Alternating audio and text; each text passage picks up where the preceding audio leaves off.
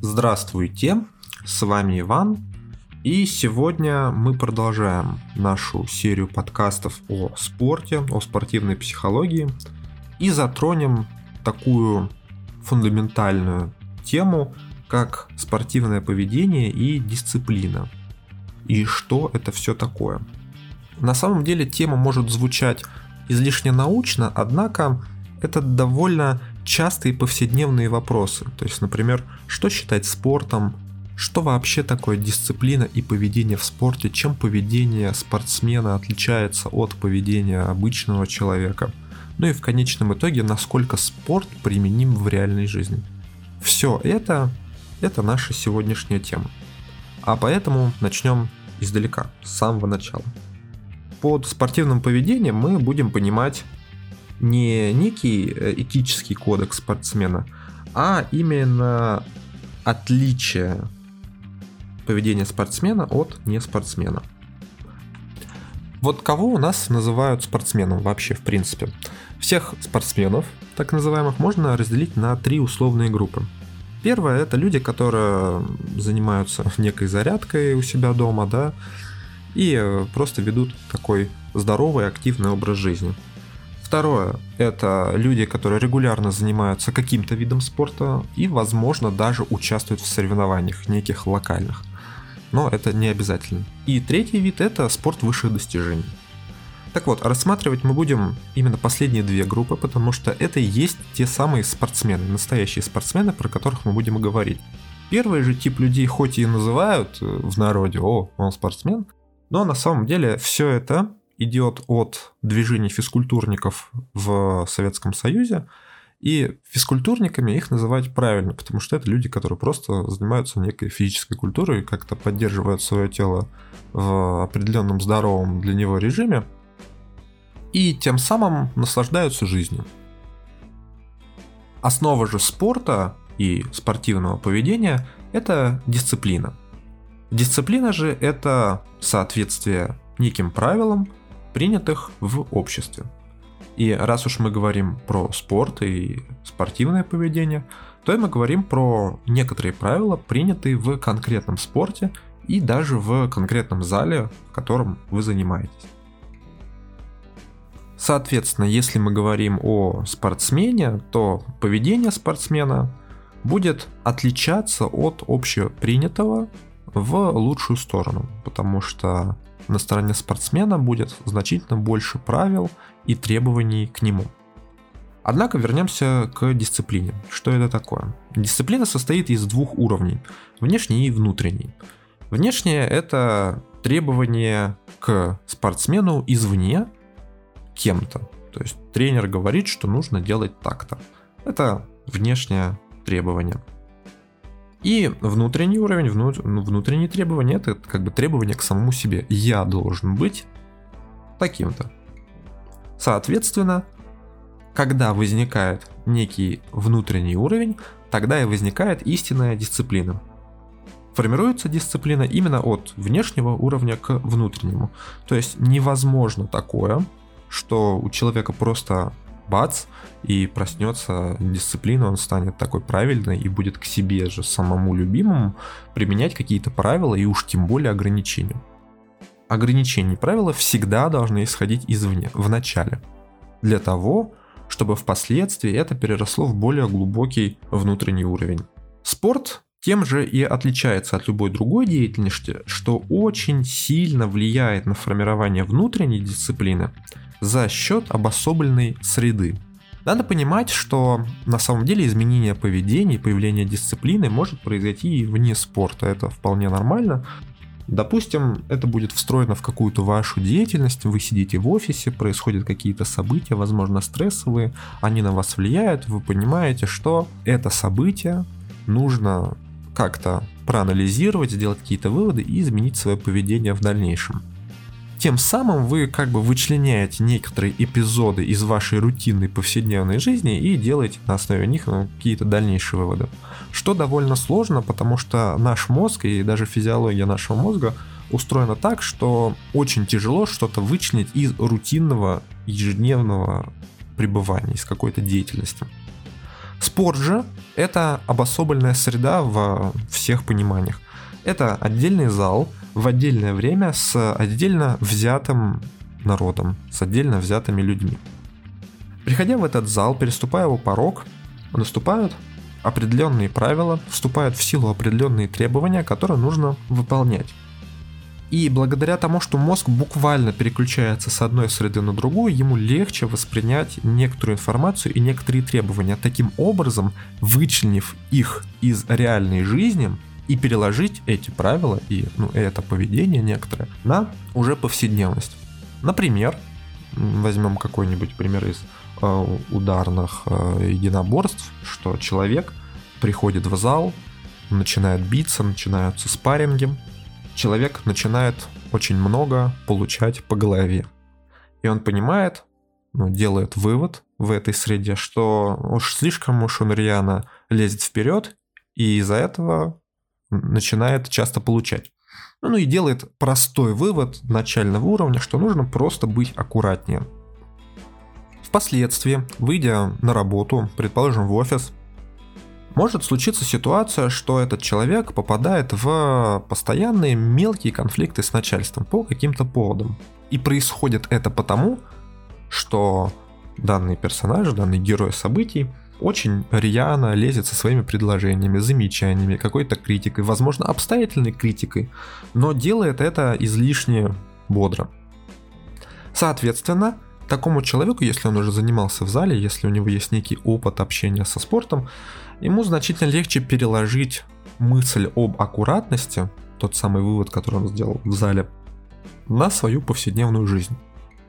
Интересно тут то, что подобное переложение, этот переход, он может осуществиться неосознанно. Сам человек до конца может не отдать себе отчет в том, что ага, нужно, значит, эту ситуацию взять и переложить. Вот я тогда был неаккуратен, начал действовать аккуратнее, начал меньше получать. Тут надо так же. Нет, скорее всего, такой логической цепочки не выстроится, но на более интуитивном уровне, за пределами наших лобных долей, потому что это мы уже чуть-чуть физиологию ударились. Но раз ударились, почему бы и нет, пусть будет краткая ремарка такая. А, дело в том, что мы как вид думаем исключительно лобными долями нашего мозга, а всякие рефлекторные вещи, сопоставления и множество-множество других процессов, вплоть до регуляции внутренних органов, осуществляет весь остальной мозг. И, конечно же, говоря про лобные доли, мы говорим про мышление, то есть когда мы напрягаемся и думаем. Так вот, а, если мы говорим про некоторые реакции и коррекцию этих реакций, ну, в частности, а, стать чуть спокойнее в каких-то ситуациях, допустим, с начальством, то это та деятельность, которая не регулируется напрямую лобными долями. То есть а, мы не задумываемся над тем, что вот нужно как-то так поступить, как я говорил чуть ранее. И, соответственно, если в зале произошла такая ситуация, часто человек получает по голове, он, возможно, через лобные доли понял, что он подумал буквально, что так надо быть аккуратнее, принял это. А вот этот пучок нейронный ушел куда-то в висок или чуть в затылочную область, да, там могут быть нюансы, но не суть. То есть он перешел барьер лобных долей, ушел куда-то в глубинные структуры, и поведение чуть-чуть изменилось. Так вот, это поведение уже неосознанно будет применяться в реальной жизни, именно потому что вот этот пучок, э, а все наши мысли, такие умозаключения, какие-то изменения на самом деле физически присутствуют у нас в голове, то есть э, в Э, на коре головного мозга формируются определенные связи, формируются определенные пучки, которые отвечают за ту или иную деятельность. Так вот, пройдя вот этот самый жестокий барьер лобных долей, сформировав пучок и тем самым образовав поведение, оно сохранится и уже неосознанно рефлекторно, именно что рефлекторно, будет повторяться в определенных ситуациях. Допустим, это будет стрессовая ситуация. Человек чувствует стресс на работе, сопоставляет это с тем, какой похожий стресс был в зале, и тем самым ведет себя чуть-чуть по-другому. Но вернемся к нашему спортивному залу, который в совокупности еще является для нас, для человека, для нашего функционирования и, конечно же, для нашего мозга абсолютно отдельные вселенные со своими законами. И почему это важно в данном контексте? Вот, например, некоторые люди а, иногда говорят и даже реально желают начать жизнь с чистого листа или что-то кардинально поменять в своей жизни. Но Смысл тут в том, что начать жизнь с чистого листа можно только абсолютно полностью изменив свое окружение, то есть буквально взяв и куда-то переехав, причем переехав так основательно, чтобы никто вокруг тебя не знал. Потому что даже на физиологическом уровне, на уровне нашего мышления, наша жизнь это не только наши собственные волевые решения и не только наша собственная работа над собой внутренняя, но и также полностью наше окружение и связи. Потому что, опять-таки, наш мозг на самом деле разделяет поведение в средах. То есть некий такой средовой фактор, он присутствует, что дома я веду себя одним образом, на работе третьим, а с незнакомыми людьми четвертым. И, соответственно, попадая в знакомую уже среду, например, в среду друзей, человек начинает вести себя очень определенным образом, таким образом, каким сформировался он на протяжении многих лет общения с этими друзьями. Соответственно, зал, как, например, новый вид спорта, как новая среда для человека, если мы говорим о новичке, позволяет начать новую жизнь. Ну, громко, конечно, сказано, но что я имею в виду? Что если у человека присутствуют некоторые проблемы, некоторые вопросы, которые он хотел бы решить у себя внутри, и э, вот появляется вдруг такое желание, все, нужно начинать все с чистого листа, э, то надо понимать, что стоит сменить среду, но это очень жестко, мало кто так может, и вообще это очень и очень стрессово. Поэтому есть облегченный и значительно более лучший вариант – это пойти заняться каким-то видом спорта. Именно что спорта, потому что зал будет являться абсолютно новой средой, с новыми людьми, с новыми правилами, которые нужно будет принять. И это будет идти в дополнение с тем, что я уже сказал выше по поводу физиологических процессов, которые происходят у нас в мозгу. Таким образом, человек сможет переформатировать себя в некоторых смыслах, решить какие-то свои вопросы, даже не отдавая себе отчет напрямую в этом. Но поведение его изменится. И все это приводит нас к более фундаментальному вопросу. А что вообще такое спорт? Раз уж мы выяснили, что такое спортивное поведение, на чем оно зиждется, что такое дисциплина и почему она обязана быть в спорте, то что вообще можно называть спортом? На самом деле вопрос довольно частый, потому что, ну вот вроде есть э, какие-нибудь бокс, ММА, это спорт. Биатлон – это спорт. А шахматы – это как бы тоже спорт, но вот тут многие люди уже начинают сомневаться, а спорт ли это или нет. А также у нас есть э, новшества в виде каких-нибудь клубов настольных игр, которые тоже как бы проводят свои турниры по настольной игре и называют это спортом. Ну вот, ну, спорт, занимаемся, это же спорт? Так вот, что же можно назвать спортом? Спортом можно назвать любое формирование, которое как раз таки поддерживает у себя формирование вот этой внутренней дисциплины. То есть для этого должны быть удовлетворены следующие критерии – это в спорте, в этом спорте должны быть определенные правила. Причем не просто правила, а конкретные требования к участникам. Это время прихода, место прихода, форма, обмундирование. Некоторые правила к движениям, то есть почему можно двигаться так, а не так. И, конечно же, главное отличие спорта от э, любого другого объединения – это соревновательный элемент. Причем не просто внутриструктурный, то есть не между собойчик какой-нибудь, а общий соревновательный элемент. То есть представители одного спорта могут съехаться с разных концов города, страны и так далее, и посоревноваться с друг с другом по опять-таки определенным, заранее установленным, всем известным правилам. И тут возникает Еще один вопрос. Но ведь в некоторых видах спорта существуют разные правила. Ну, то есть бывают разные дисциплины, существуют различные вариации, бывает, что соревнования проводятся по одним правилам, некоторые по другим, и в принципе это нормально. А, так вот, критерий спорта в данной ситуации удовлетворяется тогда, когда все согласны с определенными правилами и им следуют. А, и опять-таки ремарочка, сейчас я говорю про критерии спорта в психологическом плане, а не в каком-нибудь там общероссийском, международном и так далее. Мы говорим именно про внутреннее формирование. Так вот, если Участники спорта не согласны с правилами. Если участники спорта предпочитают что-то одно, но не любят что-то другое, или яро выступают против определенной части этого спорта, то тогда у нас возникает как раз-таки уже не спортивное поведение, а именно противостояние внутренним устоям и внутренним требованиям этого спорта. То есть, например, человеку, участнику, спортсмену сказали, что на соревнованиях будут такие-то правила, ну, все о них знают. И человек готовится к этим правилам, он знает, почему эти правила такие. Ему не просто объяснили, что ну вот они такие и все. Ему объяснили, почему так. Он это понял, он это принял, а объяснение может быть очень разное. От э, логическо-вербального, то есть когда буквально объясняют человеку, что это правило такое, потому что оно самое хорошее, самое верное. А может быть историко-авторитетное объяснение, то есть этим правилам больше ста лет, и мы вот так делаем, тому, что так делали там наши отцы, наши предки.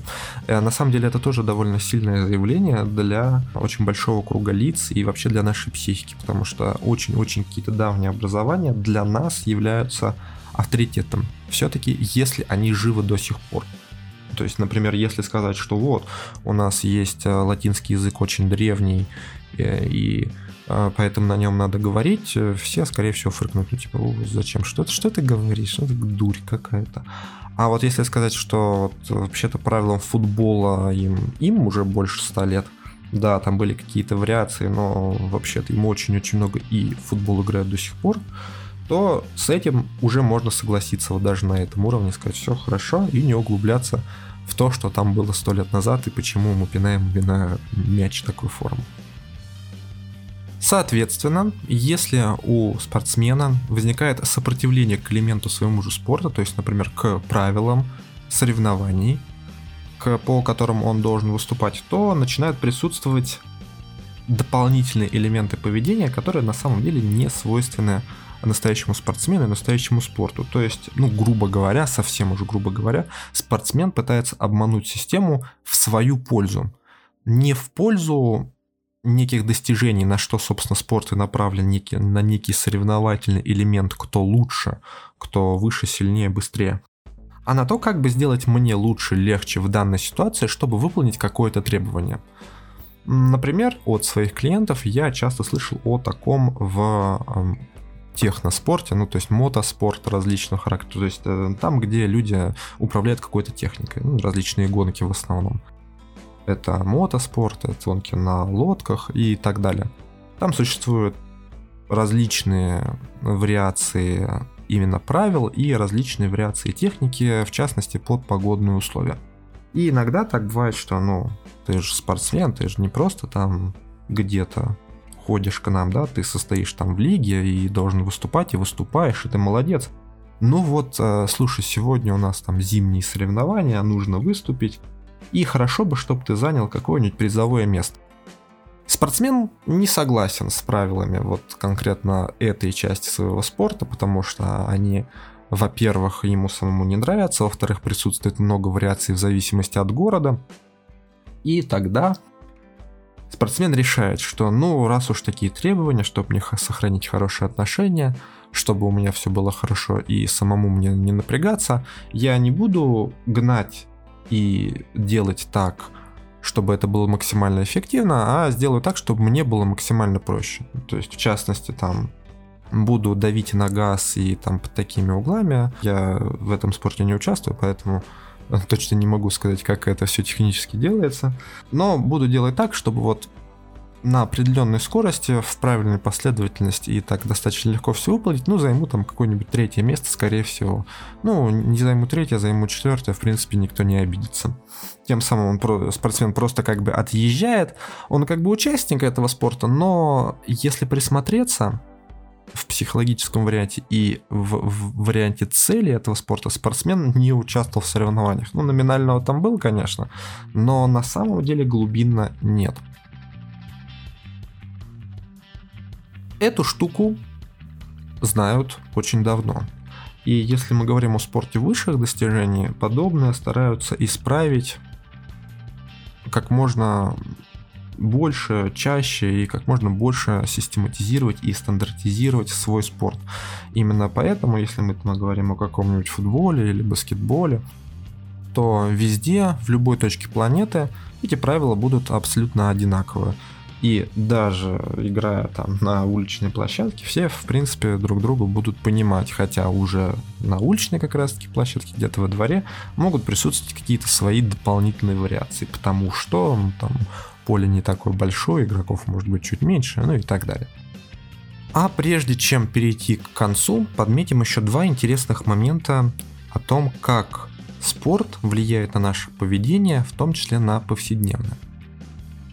И вопрос, этот, этот нюанс, заключается в том, а где же начинается и заканчивается спорт.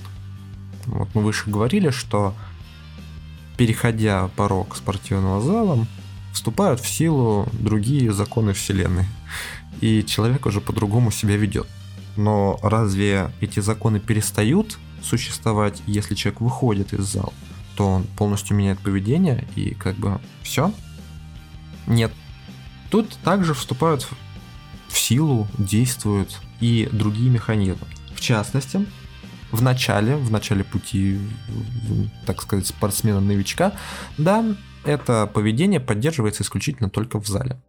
Но а, постепенно происходит перенос, поведенческий перенос из вот этой обособленной среды спортивного зала в реальность. Происходит это, во-первых, через среду, то есть э, спортсмен начинает обрастать знакомыми, друзьями. Естественно, эти знакомые друзья существуют в реальном мире, а не только в зале, материализуются. И если у человека складываются хорошие отношения, а они складываются, а от этого очень сильно зависит вообще его дальнейшее продвижение в спорте, то, находясь с этими людьми, человек уже будет вести себя немножечко по-другому, немножечко с измененным поведением тем, который он приобрел, занимаясь этим видом спорта. Эти друзья могут впоследствии внедряться уже в его существующее окружение, то есть с его другими друзьями, с его коллегами и так далее. И тогда поведение опять-таки начинает смешиваться и трансформироваться. Тут уже более сложные процессы. Мы же отмечим, что просто поведение изменяется. И спорт влияет таким образом на нашу жизнь. И второй момент уже не столько связан со средой, сколько с непосредственным взаимодействием с предметами. То есть любой спорт так или иначе предполагает некий инвентарь. То, с чем человек работает, будь то даже просто футболка и мяч, а может быть это настоящее снаряжение, это там, мечи, ножи, топоры, доспехи, бывает такой спорт. И участвуя в процессе подбора, выбора снаряжения, модификации этого снаряжения, там, какой-то его покраски и так далее, все это находится с точки зрения нашего мышления в русле как раз-таки спорта.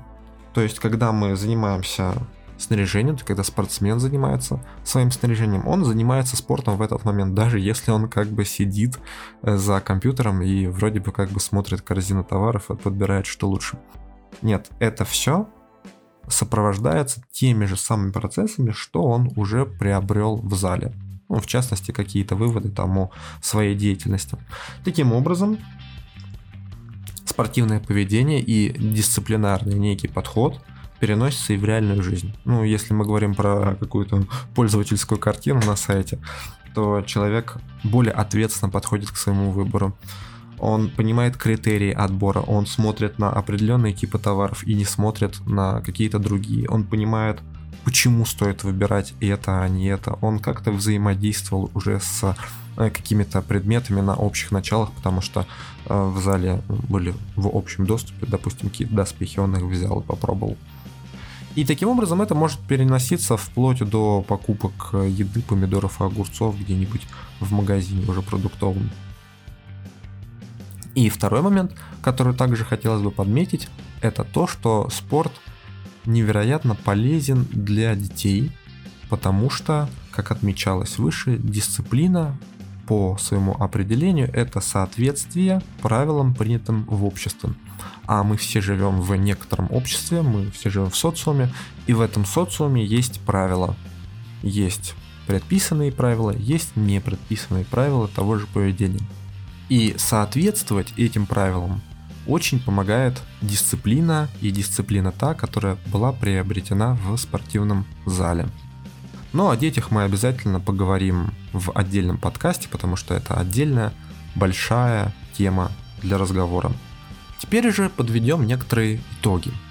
Спорт, чтобы называться спортом, должен иметь не только внешние критерии, то есть это общедоступность, массовость, но и также иметь определенные правила для того, чтобы формировать некую дисциплину, некий внутренний дисциплинарный спортивный уклад. Если этого уклада нет и можно все, давайте делать как на улице, то это спортом уже не считается. Второе – это спортивное поведение не возникает само по себе. Для него нужно предъявлять внешние требования. Поэтому если вы хотите добиться, взрастить а, хорошо дисциплинированного спортсмена, то к нему нужно предъявлять требования внешние, говорить, что можно делать, а что делать нельзя, и следить за выполнением.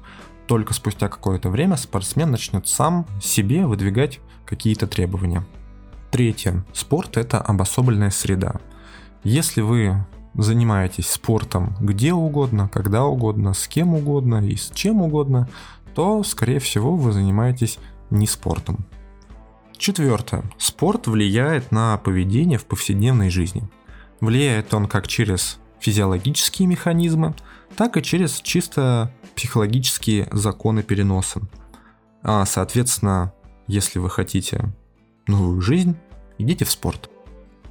Пятое. Спорт полезен, а иногда даже необходим детям. Потому что в современных мегаполисах, особенно в больших городах, родители в силу внешних, опять-таки, обстоятельств не всегда способны дать и организовать все те механизмы, которые необходимы ребенку для формирования нужных ему процессов. И вот здесь спорт может стать спасением и очень-очень большой помощью. Ну и шестой под итог, шестой вывод. Спортивное поведение – это как раз-таки и есть выработка внутренней дисциплины, то есть то, о чем мы говорили предыдущие полчаса. Собственно, на этом все. Встретимся на следующей неделе по теме спорта. И не по теме спорта даже еще раньше.